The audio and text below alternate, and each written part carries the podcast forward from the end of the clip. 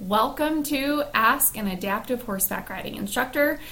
My name is Sabra Papoli, and I am that instructor. I'm also the owner and founder of Hoof Falls and Footfalls, and I specialize in providing online accessible education to instructors and professionals in the equine assisted activities and therapies industry. And I also work on uh, instructors by helping them grow and develop and learn new techniques so that they can excel and better serve the students that they work with. So make sure you check out hooffallsandfootfalls.com.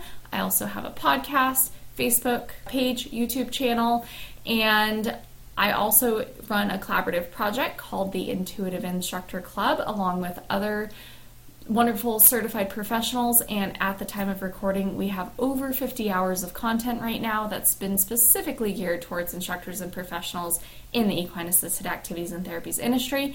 And we release at least two new hours of content every month. So make sure you check that out intuitiveinstructorclub.com.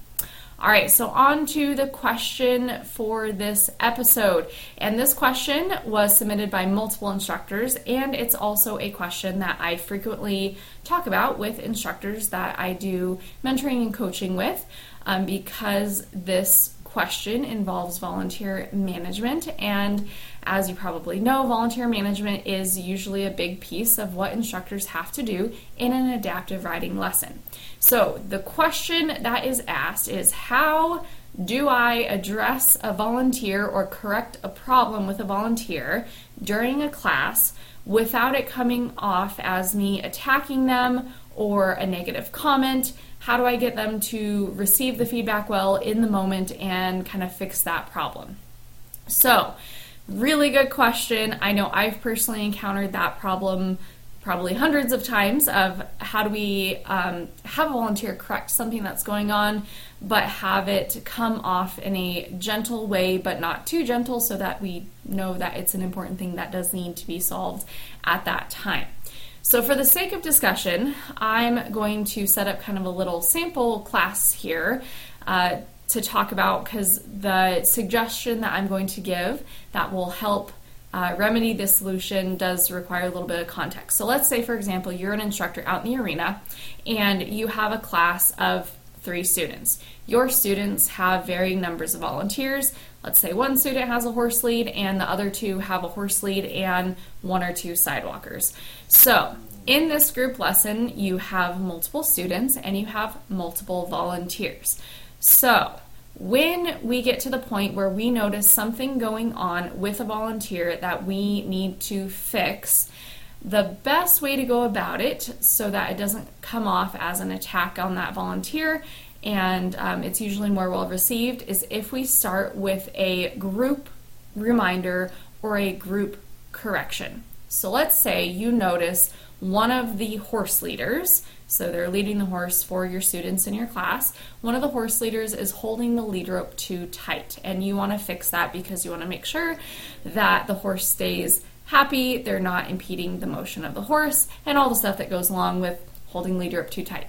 So, what I would do is I would call out, hey, horse leaders, let's go ahead and let's do a quick hand check on our lead ropes. Let's make sure that we're uh, in the proper location. We have our hand in the proper location. I usually have them hold about 12 to 18 inches away from the buckle, so I would use that as the example.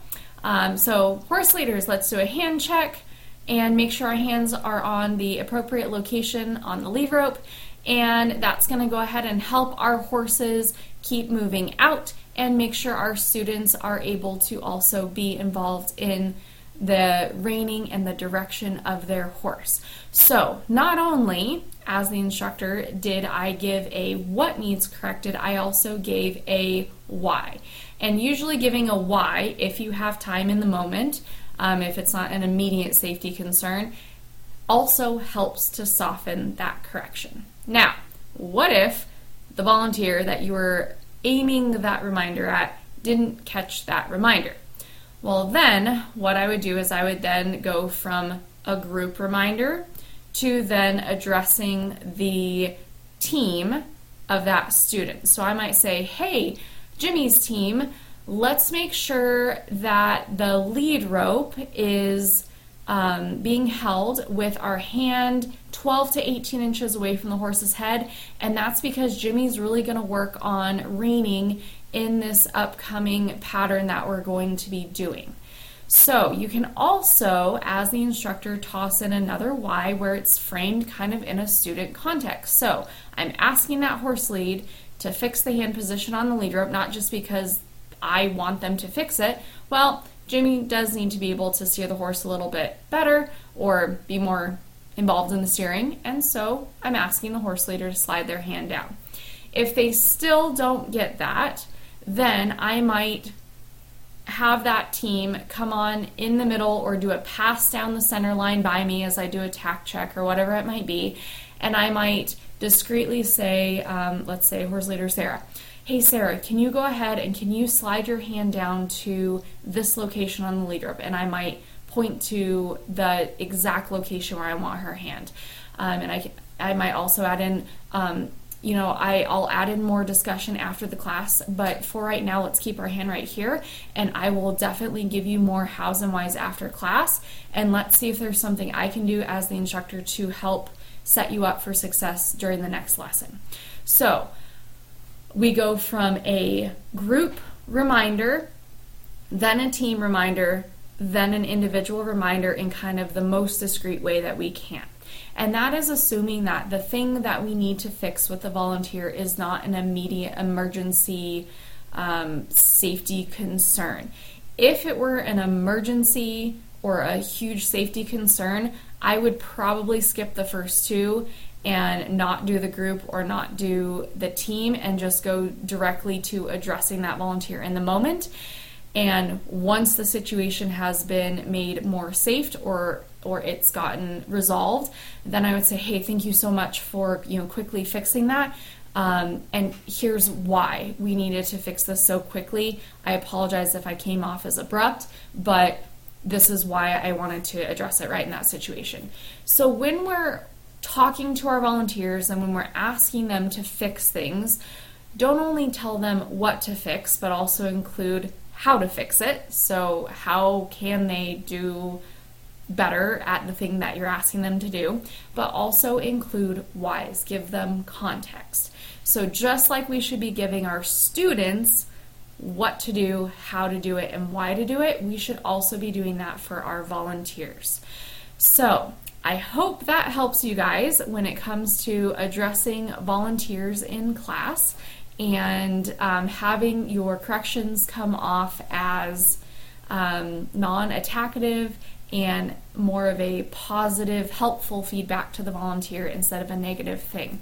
Um, and I would also just suggest, too, on top of the other things that uh, I brought up before, is look at the situation and see if there's something you can do as the instructor to better set your volunteer up for success. So, say for example, hand position on the lead rope. If that's a continuous problem, maybe put a visual marker on the lead rope of where that hand position needs to be so that you give your con- your volunteers a very concrete location to hold.